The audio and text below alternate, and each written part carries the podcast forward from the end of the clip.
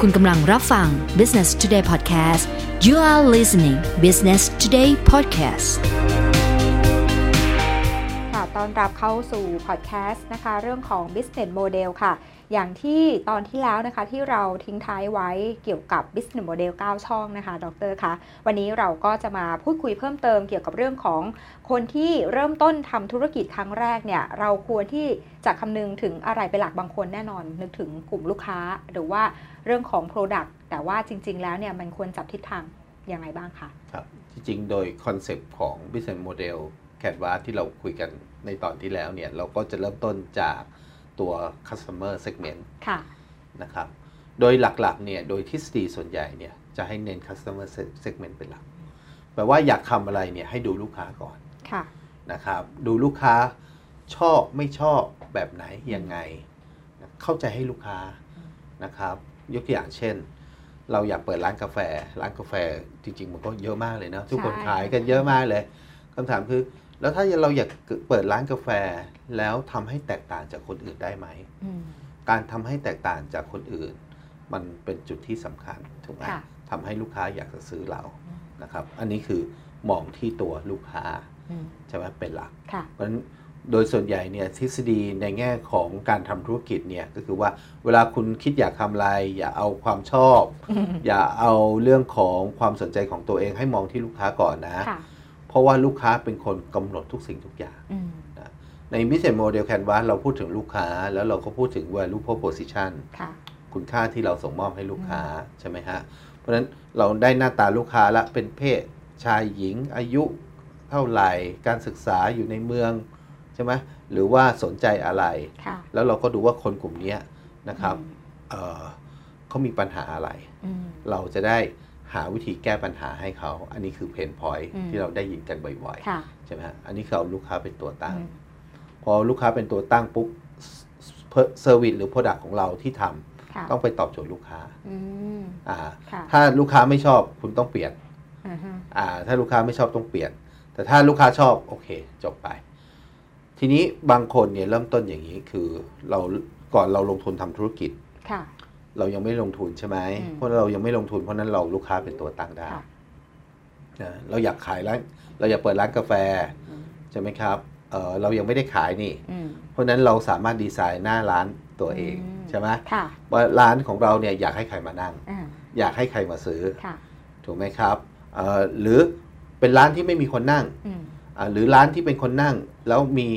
เพลงให้ฟังอืมอ่าเน้นเฉพาะผู้ สูงอายุค่ะอ่าหรือเป็นกาแฟที่ประเภทแบบเอ่อกีนอืมเนาะเฮลตี้อืมอ่าไม่ใช่ไม่มีประเภทใส่เอ่อความหวาน ถ้าเป็นความหวานต้องเป็นความหวานที่ไม่เป็นไม่ใช่น้ำตาลค่ะอะไรอย่างเงี้ยเอ่อพวกนี้คืออมแปลว่าเราเอาลูกค้าเป็นตัวตั้งอืมแล้วเราก็มาดีไซน์ตัว Service Product ค่ะใช่ไหมครับของเราให้มันตอบโจทย์ลูกค้าให้ได้อืมแล้วหลังจากที่เราดีไซน์ Service Product ของเราชัดเจนแล้ว เราก็มาดีไซน์ Channel ใช่ไหมดีไซน์ตัว Customer Relation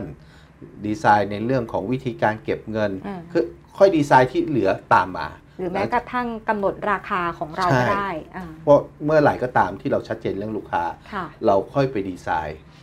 ทุกสิ่งทุกอย่างมา อันนี้อืมคือวิธีที่หนึ่งค่ะในแง่ของการกำหนดอืมนะครับทำ business model canvas โดยสำหรับคนที่เริ่มต้นนะค่ะคนที่เริ่มต้นคือยัง ไม่มีอะไรอยู่ในหัวเลยอืมอยากทำอะไรอืมไปดูที่ลูกค้าก่อนค่ะคำถามที่ถูกถามบ่อย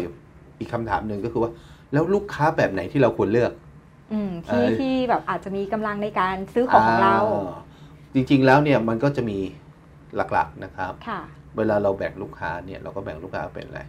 กลุ่มที่เราเรียกว่าเป็นองค์กรอืมภาษาเราก็บอกเป็น B2B เนาะค่ะอ่าค่ะ B2B คือลูกค้าที่เป็นองค์กรอืม คือ business to business เรากำลังทำธุรกิจแบบขายให้คนเอาไป องค์กรใช้อืมองค์กรใช้เนี่ยมีเป็นสินค้าที่มันสำเร็จรูปแล้วค่ะนะครับ หรือเป็น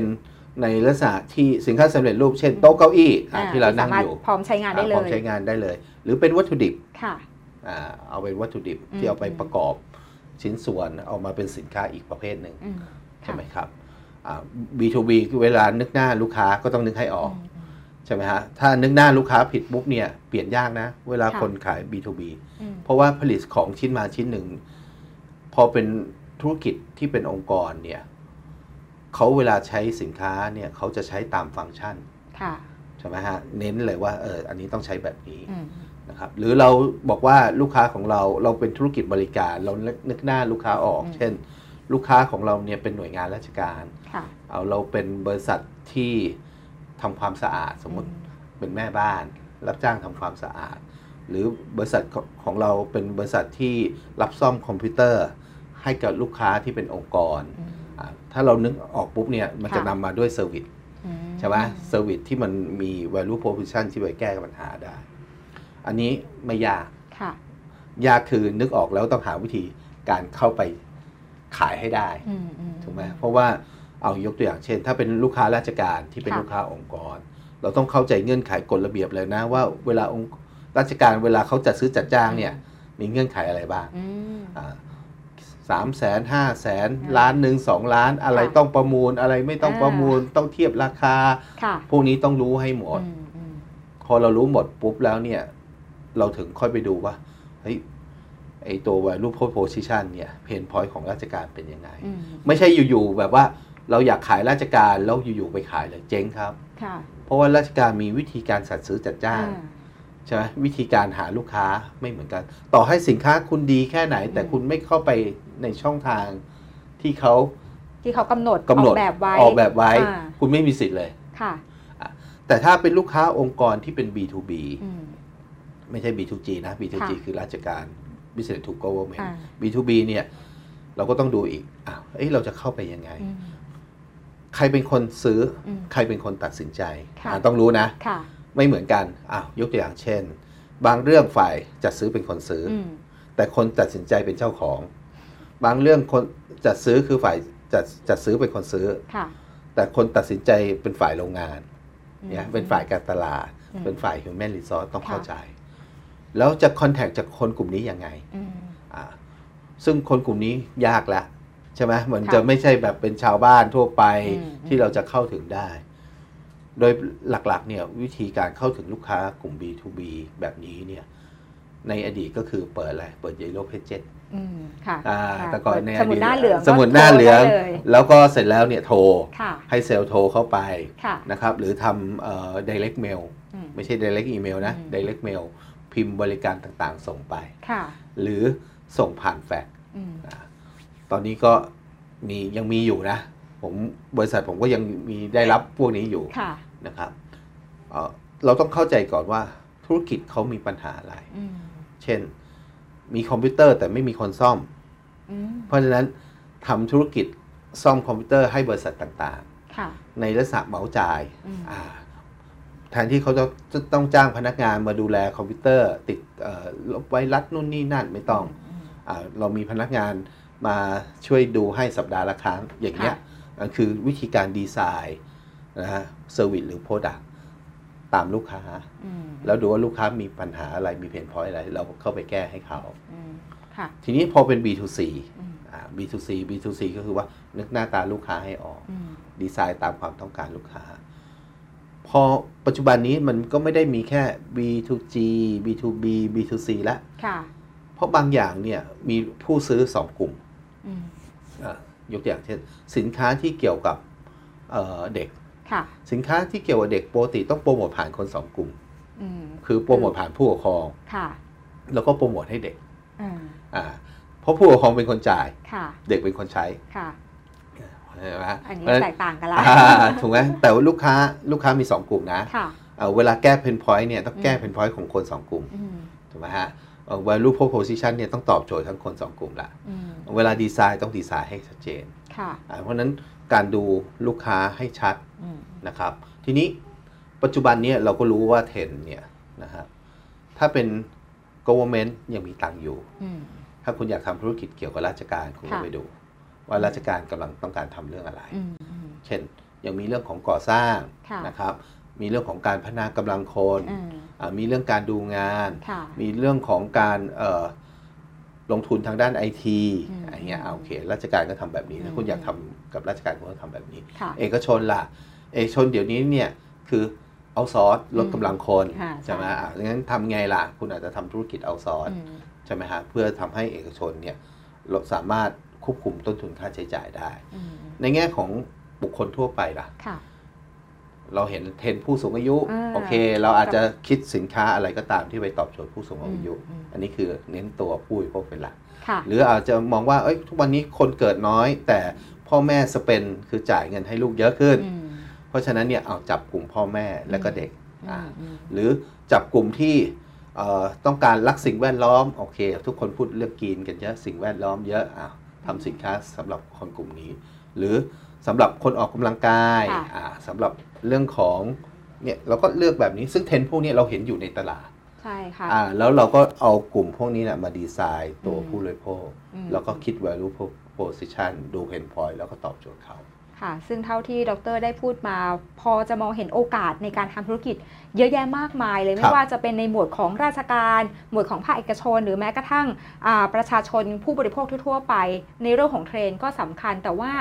ทั้งนี้ทั้งนั้นมันก็ต้องมานั่งชั่งน้ำหนักให้มองกันในระยะยาวว่าอะไรที่ที่ทำแล้วมันน่าจะสามารถตอบโจทย์ได้ด้วยเหมือนกันอ่าใช่ครับ จริง ๆ แล้วเนี่ยในแง่ของเราเองพอเราดูลูกค้าค่ะใช่ไหมครับว่าเอ่อเราสนใจคนกลุ่มไหนอืมเราก็หา Market Size หาขนาดของตลาดอืมนะครับว่าเอ๊ะตลาดเนี่ยมันใหญ่แค่ไหนค่ะนะครับยกตัวอย่างเช่น สมมุติว่าเราบอกว่าเราอยากทำธุรกิจกับหน่วยงานราชกาอืรม โอเค สมมุติสินค้าบริการของเราคือจับพวกอบตอืมเรารู้เลยว่าอบตมีอยู่ประมาณ 8,000 แห่งค่ะนี่คือ Market Size อ่าอ่าถ้าอบตซื้อรายหนึ่งสมมุติว่า 1 0 0 0 0แสนหนึ่งแสนคูณ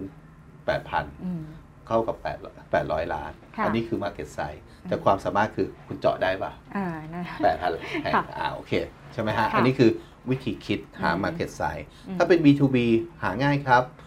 สมมุติเราอยากรู้ว่าธุรกิจร้านอาหารเมืองไทยมีอยู่เท่าไหร่อืมเราก็เข้าไปค้นหาในสำนักงานสถิติแห่งชาติค่ะข้อมูลพวกนี้มีอืมเราก็จะเห็นเลยว่าเอ้ยร้านอาหารเมืองไทยนะ มีจำนวนสมมติว่า 50,000 แห่งอ่าที่เป็นเชนนะครับไม่เป็นเชนอีก 2 0 0 0 0 0ค่ะอ่าเราก็ดูว่าตลาดเราอยู่ตรงไหน เราอยากเจาะอืมกลุ่มลูกค้าที่เป็นร้านอาหารที่เป็นเชนหรือเปล่า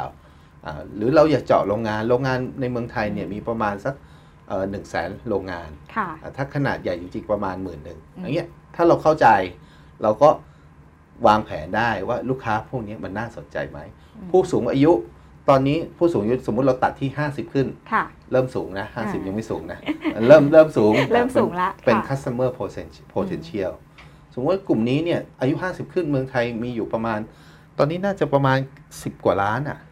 เกือบ 20 ล้านแล้วอะค่ะน่าสนใจไหมอะซึ่ถ้างน่าสนใจนี่คือตลาด ถ้าจับกลุ่มนี้ได้ถือว่าดีโอนะเค กลุ่มพ่อแม่และเด็กอายุค่ะต่ำกว่า ต่ำกว่า 15 ตอนนี้มีประมาณ 8 ล้านกว่าอืมเกือบ8ล้านกว่าเกือบ10 ล้านนะถ้าผมค่ะจำไม่ผิดนะน่าสนใจไหมเนี่ยคือออืมข้อมูลพวกเนี้ยเราเอามาประกอบการตัดสินใจและวางแผนได้อืมหลายคนอาจจะบอกว่าอาจารย์ผมไม่คิดไกลขนาดนั้นค่ะผมอยากเปิดแค่ร้านกาแฟหน้าปากซอยอืมทำยังไง โอเคง่ายมากเลย คุณก็เดินคุณก็นั่งอยู่หน้าปากซอยคุณนั่นแหละค่ะแล้วดูว่ามีคนเดินผ่านปากซอยกี่คนอ่าเนาะต่อวันอ่าต่อวันค่ะแล้วก็ จับจริง ๆ ถ้าให้ดีนะฮะ คืออย่างน้อยเนี่ยต้อง 3 วัน 4 วัน ก็คือวันจันทร์วันศุกร์วันค่ะเสาร์วันอาทิตย์อืมแล้วก็ 3 ช่วงเวลาเช้ากลางวันแล้วก็เย็นอืมแล้วเอามาคำนวณว่ามีกี่คน แล้วก็จะได้รู้ว่ามีคนเดินผ่านหน้าร้านเรากี่คน อันนี้คือว่าคำนวณหา Market Size อืมอืมนะค่ะอ่าส่วนว่าจะมีความสามารถได้ลูกค้ากี่ราย คือจะมี Market Share เท่าไหร่ค่ะอยู่ที่เราละ อันนี้ก็ถือว่าพอจะเห็นมุมมองในเรื่องของแนวความคิดสำหรับใครที่อยากจะเริ่มต้นทำธุรกิจนะคะ ก็คือเป็โดนยแนวที่คิดมองที่มองลูลูกกค้าค้าก่เป็อนนหลักใช่ครับแต่ว่าจริง ๆ มันสามารถมองได้อีกในรูปแบบหนึ่งด้วย แต่ว่าจะเป็นในรูปแบบของอะไรนั้น เดี๋ยวติดตามกันในตอนต่อไปนะคะครับขอบคุณสำหรับการติดตาม Business Today Podcast นะคะ แล้วกลับมาพบกันใหม่ในหัวข้อถัดไป สวัสดีค่ะ